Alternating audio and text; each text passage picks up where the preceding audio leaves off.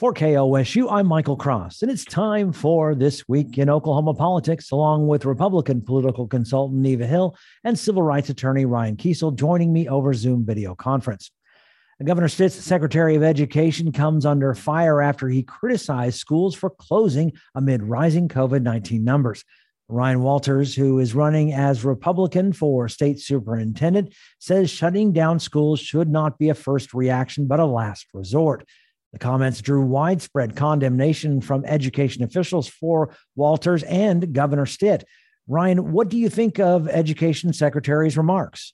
Well, your Representative Monroe Nichols out of Tulsa, I think, summed it up best. And he said that they were just tone deaf, you know, that they were completely detached from reality. And and I uh, tend to agree uh, wholeheartedly with that statement that they are tone deaf and detached from reality. And I'm and I'm not just speaking as a, a political pundit on the radio. I'm, I'm, speaking as a as a dad of two kids in Oklahoma City public schools. Um, that you know, as we're taping right now, my my kids are it's back you know back to 2020 times. I mean, my kids are in the in the room next door to uh, where I'm taping because they're on asynchronous learning through Oklahoma City public schools. Um, I can tell you as as a parent who desperately wants my kids back in in-person instruction um, and and have done everything that, that we can to make that possible from supporting the social distancing and mask wearing at the outset to you know getting our kids vaccinated. The the this isn't uh, this wasn't a first step. Um, you know we are in constant communication with both of my kids teachers uh, the principal at cleveland over there miss stafford. The, the folks are doing such difficult work right now uh, and doing it so uh, as, as, best as they can. Um, and the kids, the kids want to be back in school too. But I can tell you earlier this week, uh, Monday night, uh, you know, my, my son was just really upset because he just felt like he was just being pulled in different directions. He had a new substitute just about every day uh, at that point. You know, they'd do one lesson and the next day you'd have disruption in the other lesson. Um, and so it's not even a matter of you know getting substitutes out there it's a matter of continuity and when you just don't have the the personnel to to get people in the classroom and then have people in the classroom that can provide educational continuity it is better to just be at home on their chromebook doing doing this work. It's not ideal uh, but that's the situation that we're in right now. And to criticize school districts for making these difficult decisions without really empathizing with the reality on the ground is is tone deaf. Neva. Well, I think when you have the Secretary of Education, I mean, making this tweet that basically uh, leads off by something along the line of saying that the first reaction shouldn't be to, to shut schools down.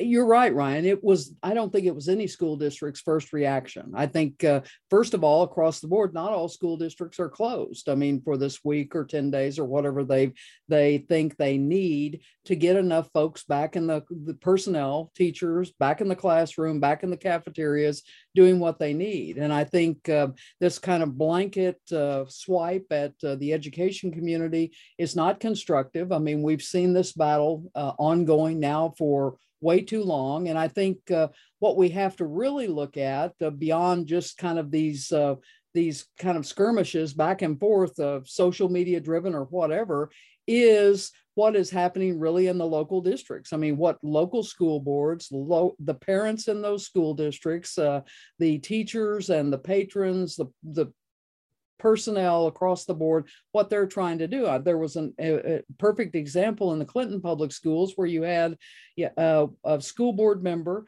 who also is a parent with kids in the school who basically, you know, called up and said, "What can I do to help?" and volunteered for three shifts of cafeteria duty um, in an elementary school earlier this week just to be helpful. So I think we need to look at the, you know, all of the stories, not just, uh, not just the criticisms, not just the give and take of people having differences of opinion. But I think again, we go back to what I always uh, say, and it is about local control. It is about these school districts uh, figuring out what works best for them and just to make blanket criticisms on either side. I mean let's mm-hmm. whether it's democrat republican it's not a partisan driven issue it's an education issue and i think it should be looked at and focused on in that regard.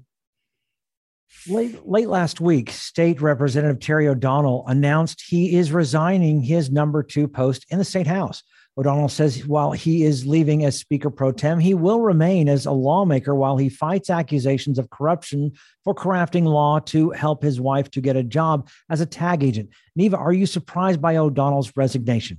Not not terribly surprised. I think uh, there was some expectation that uh, he would take a look at this, knowing that he's got a, a, legal battle in front of him, knowing that he's still by by his own uh, uh admission he's going to fight it aggressively, but he's also going to remain in the House of Representatives. He's just not going to uh, maintain his uh, position as uh, the pro tem. So there will be uh, there will be a new selection uh, for a pro tem before before the session begins uh, next month.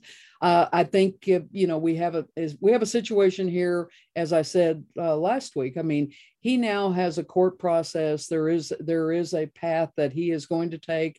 He has uh, been very vigorous in saying that he's innocent, that they're going to fight this aggressively. Both he and his wife, the charges that have uh, come down in these indictments, and th- so we'll have to wait and see how all, of that takes its course. In the meantime, uh, the legislature has business to conduct. The House of Representatives needs a leadership team in place, and so uh, we will see, um, you know, and watch with interest how that how all of that comes about. But in, in the uh, in the midst of where where the um, where where Terry O'Donnell and his wife are right now, I think they've set the stage on how they're going to move forward through this process.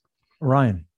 Well, I think that that's right, and uh, Neva's uh, uh, you know spot on in, in, saying that one of the things that we should be looking for here is is what this means for leadership changes in the House, because you know those things can have a domino effect. I mean, there there will be a new election for pro temp, whoever runs for that and, and wins presumably will be somebody that's already holding a particular leadership uh, post in the House that that will become vacant whenever uh, they assume the pro temp position. And so, you know, to have kind of these these internal and I and I say caucus decisions because you know the Republicans have such a majority that it's you know the Democrats aren't really going to have a, a say in who these leaders are. Um, but having these kind of internal caucus decisions over over power and leadership positions just weeks away from session is you know is not I don't want to say it's unusual, but it's not something that typically happens. Usually, these leadership decisions are made uh, well in advance of the legislative session kicking off, uh, and I think that him resigning, I think uh, Representative O'Donnell uh, resigning from this, this position isn't all that surprising. Uh, it is a, a, difficult thing to do to defend yourself vigorously uh, and to do that without distraction to your caucus. Um, you know, any press conference that he is at, uh, any statement that he makes throughout the course of this legislative session, even if he's speaking on behalf of the caucus, will almost certainly be followed up by questions from the media about the uh, the, the status of his uh, criminal case and the criminal case against his wife. Um, and, you know, I think one of the other things, and I, as I've visited with uh, lawmakers over the last couple of weeks and uh, just trying to have, you know, better understand this situation. One of the things that I think will be interesting as the investigation and the prosecution unfolds is, um, you know, when did when did folks know, or did lawmakers, did other lawmakers realize that this legislation that they were voting for uh, was going to particularly affect and, and benefit uh, their colleague? Um, I, you know, I don't know that. Uh, you know, I, I had operated under the assumption that Representative O'Donnell had been very forthright in that. Um, and I'm not sure that some members didn't uh, appreciate that, that was what was happening with this legislation, or did the governor's office understand that? Um, I don't think that those things are, are necessarily uh, critical to the criminal components here, or, or, you know, cast a wider net for those that might have some criminal liability at all. I'm not I'm not suggesting that, but just the the politics of, of how all this went down, and you know, as we think about moving forward, you know, what kind of uh, ethical considerations might we uh, you know need to put in, uh, put forward to address this and make sure that something like this doesn't happen in the future. Well, and I think it's also it should be pointed out that uh, Representative O'Donnell has also stated more than once that he believes that uh, that in in his mind that much of this stems from the fact that he held uh, some, as he described them, influential people accountable for uh, abuse of power. I mean, some of the same things that he's now, um, you know, facing in terms of the the uh, in, indictment over whether or not uh, the uh, in in 2018 and 2019, the legislation that he sponsored and voted for um, would basically uh, set the stage for making it easier for tag agents to designate their successors, which uh, in in the instance of his wife was what occurred. And so, um, you know, how that all came about. And you're right, Ryan. I mean, uh, much of this we have to assume during the grand jury process. Much of this probably was discussed and uh, kind of brought to light behind closed doors with uh, whatever you know whatever list of folks uh, were you know were before the grand jury. I mean uh, talking about this particular uh, this particular uh, set of allegations that they were uh, that they were uh, discussing and reviewing. So um, lots of legal Im- implications, but I do think that Representative O'Donnell setting aside his leadership position uh, does does make it much easier for the House Republican leadership to move forward and not have this as a distraction. And you have to, um, I think you have to. Um, be um, you have to really recognize that he didn't have to do this but he chose to do this so you have to assume that he did it for the better good of the republicans and the leadership team and the caucus uh, the republican caucus at large the U.S. Supreme Court is keeping in place a lower court's decision ruling McGirt versus Oklahoma is not retroactive. The move greatly limits the number of people who can challenge their convictions for past crimes on newly affirmed Indian reservations. Ryan, is this the last we're going to hear from the High Court on McGirt? Oh, far from it. I, you know, uh, if, if my grandkids are lawyers, they'll they'll likely be litigating McGirt issues uh, in Oklahoma, and, and and I think that that's just you know the way that the law works. Uh, you know, as, as you know, we'll we'll continue to to see this. I think that um, when we look at the Supreme Court, what they did here, and, and you know, they, there's not there's not an opinion. Um, you know, we don't have any real insight into why the Supreme Court did what they did. Um, but it was just a denial. It was, it was a denial of the the the you know there was some briefing from both parties, but the court itself just said we're denying the petition for certiorari, which is how something ends up in front of the court to begin with. So they said no. Uh, but it's important to say what it is and what it isn't. Um, it is the court's first look at some of the jurisdictional consequences of McGirt uh, and looking and wanting to know what, looking back, whether the issues that were raised by McGirt can be applied retroactively to those individuals that are accused and convicted and have exhausted all of their appellate um, uh, rights and they have a final judgment.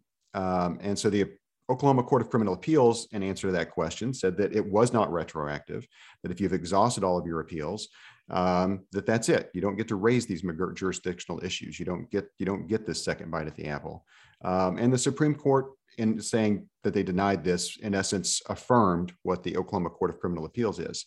Um, it is not, I think, the last time that we're going to see the jurisdictional issue uh, come up before this court. I suspect that they're going to revisit this at some point. Jurisdiction, just you know, as a as kind of a, a reminder to folks, is really a court's power uh, to bind you to its sentence and its judgment and its orders.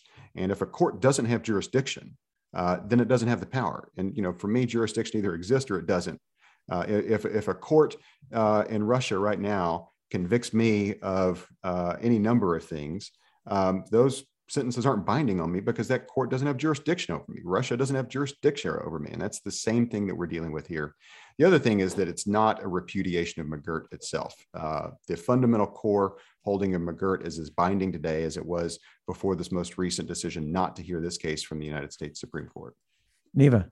Well, I you know I do think uh, you're right. I mean, the uh, Supreme Court's action on Monday basically putting off the decision is one thing, but they also were scheduled today to um, continue to review that on whether or not they would uh, uh, look at this 2020 uh, court ruling again on McGirt. So uh, there's still a lot of intrigue, a lot of drama around this. I mean, as we've talked about many times, I mean, you have a situation where, uh, I mean, we have the Oklahoma Attorney General's office that has filed dozens of petitions asking the court to reverse the McGirt decision. You've got you've got you've got so many different um, uh, groups and individuals that have been weighing in on this across the board. And it's been a fascinating case, even at the US Supreme Court level, because, you know, we had an instance where, I mean, it, it was a very narrow ruling. Um, initially had been deadlocked because uh, uh, Gorsuch had not uh, voted and then came back uh, the next time around, voted. It became, I believe,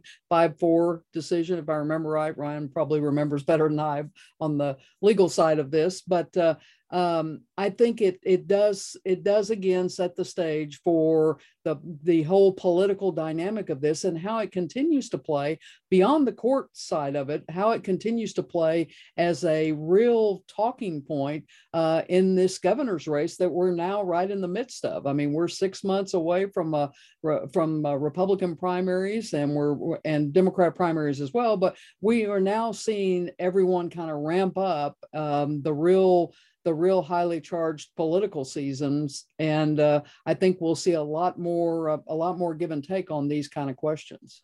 And, and Neva mentioned something important there. She went back and, and talked about the, the, the deadlock decision. Um, mm-hmm. And so even, even though the Stitt administration and Attorney General O'Connor um, are you know filing this this flurry of, of applications for the United States Supreme Court to revisit McGirt, you have to think that the court itself doesn't have a lot of appetite uh, to want to go back into this that quickly. I mean, they it took this is a case that um, is unprecedented in that it uh, it transcended multiple dockets of the year of the court. So you know, two years uh, on the court's uh, um, uh, docket before they came down with a decision. So. Um, and it wasn't even the first one either. And it wasn't, was yeah. yeah. There was another one case that, that they decided they decided not to hear, decided right. went on with McGirt. Right. Yeah, and so I mean, it, it, was a really, I think, tortured process for the court. Mm-hmm. Uh, I don't mean that in the in the sense that it that it affected the, the logic or, or the the uh, rationale of their decision, but it was a difficult opinion to reach. And you know, I think whenever the court struggles with an opinion like that uh, over over time, they're not real excited to jump right back into it, especially on the fundamental issues. I mean, we may, that's why I think that these issues around retroactive jurisdiction, these are the, going to be the issues that the court is willing to either say something about. Um, but, you know, entirely revisiting McGirt the way that the, the governor and the attorney general want, I don't think that you're going to get this Roberts court uh, really excited to do that unless you have real compelling uh, consequences that are that are playing out without some sort of guidance from the court, and that's just not the case right now. In spite of a lot of the uh, kind of pandemonium and hysteria that is being uh, put out on uh, on social media about the consequences of McGirt, the sky is not falling. I checked. I just walked outside. It's, I just checked. It's not falling. Two Oklahoma death row inmates are suggesting an alternative method for their executions. At the prodding of a federal judge, Donald Grant and Gilbert Postelle agreed to death by firing squad as a way to delay their upcoming lethal injections. Oklahoma has never executed someone by firing squad, but it is allowed under state law. Neva, do you think we will see these men before a firing squad? I don't know. I mean, but the, the important point is that it is one of several execution methods that is authorized by Oklahoma law. I mean, we're one of, uh, I believe, four states uh, that uh, have firing squad as a as a potential uh, use for execution. I think Mississippi, Utah, South Carolina or the others. And, you know, and since 1976, I went back and looked because I was wondering, you know, had there actually been any uh, executions by firing squad? And during that time period, there have been three in the country. So um, while most states, I think 30 plus states use lethal injection as the primary as their primary um, method of execution. I mean it this is certainly still one for oklahoma under consideration. I mean uh, and i think it will be interesting. I mean the judge uh, had some fascinating testimony um, in his courtroom including uh, this emergency room specialist with i think 40000 hours of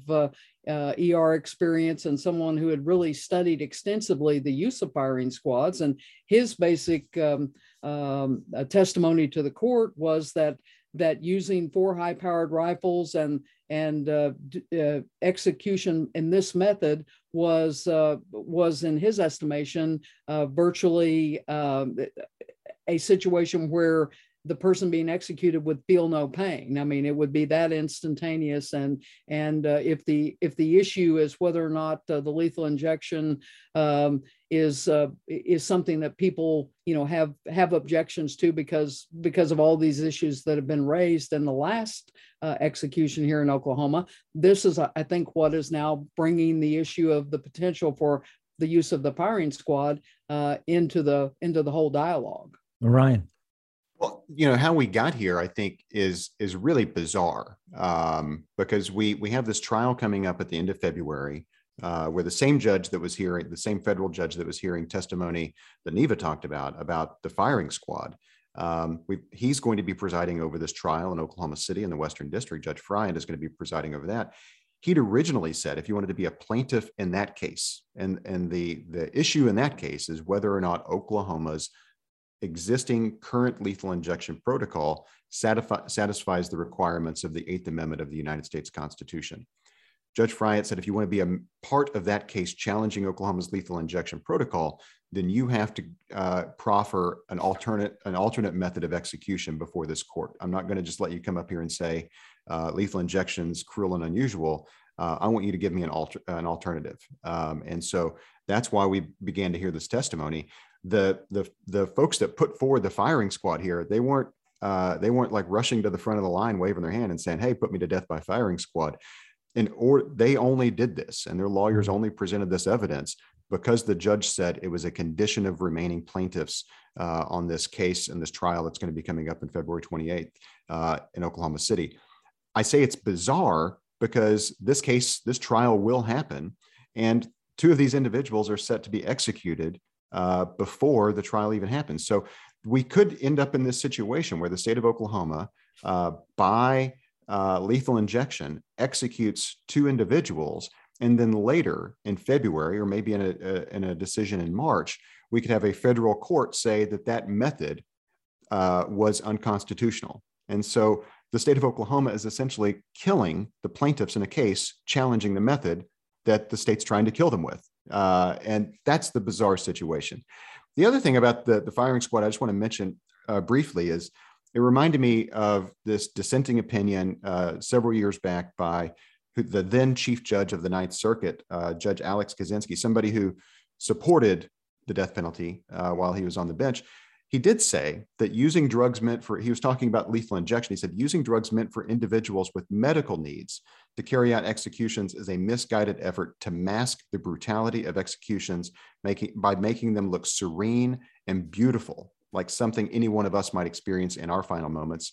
And he goes on to say, if we as a society cannot stomach the splatter from an execution carried out by a firing squad, then we shouldn't be carrying out executions at all. And I think that for the past 40 plus years, America, led by Oklahoma in creating the lethal injection process, has tried to sanitize what it means for the state to execute someone. And um, so, you know, perhaps the firing squad is, is a way to remind us of the gravity of what it is that we're doing, that it's not this sterile, serene thing, that it's state sponsored killing. Whether you approve of that or disapprove of it, it is what it is.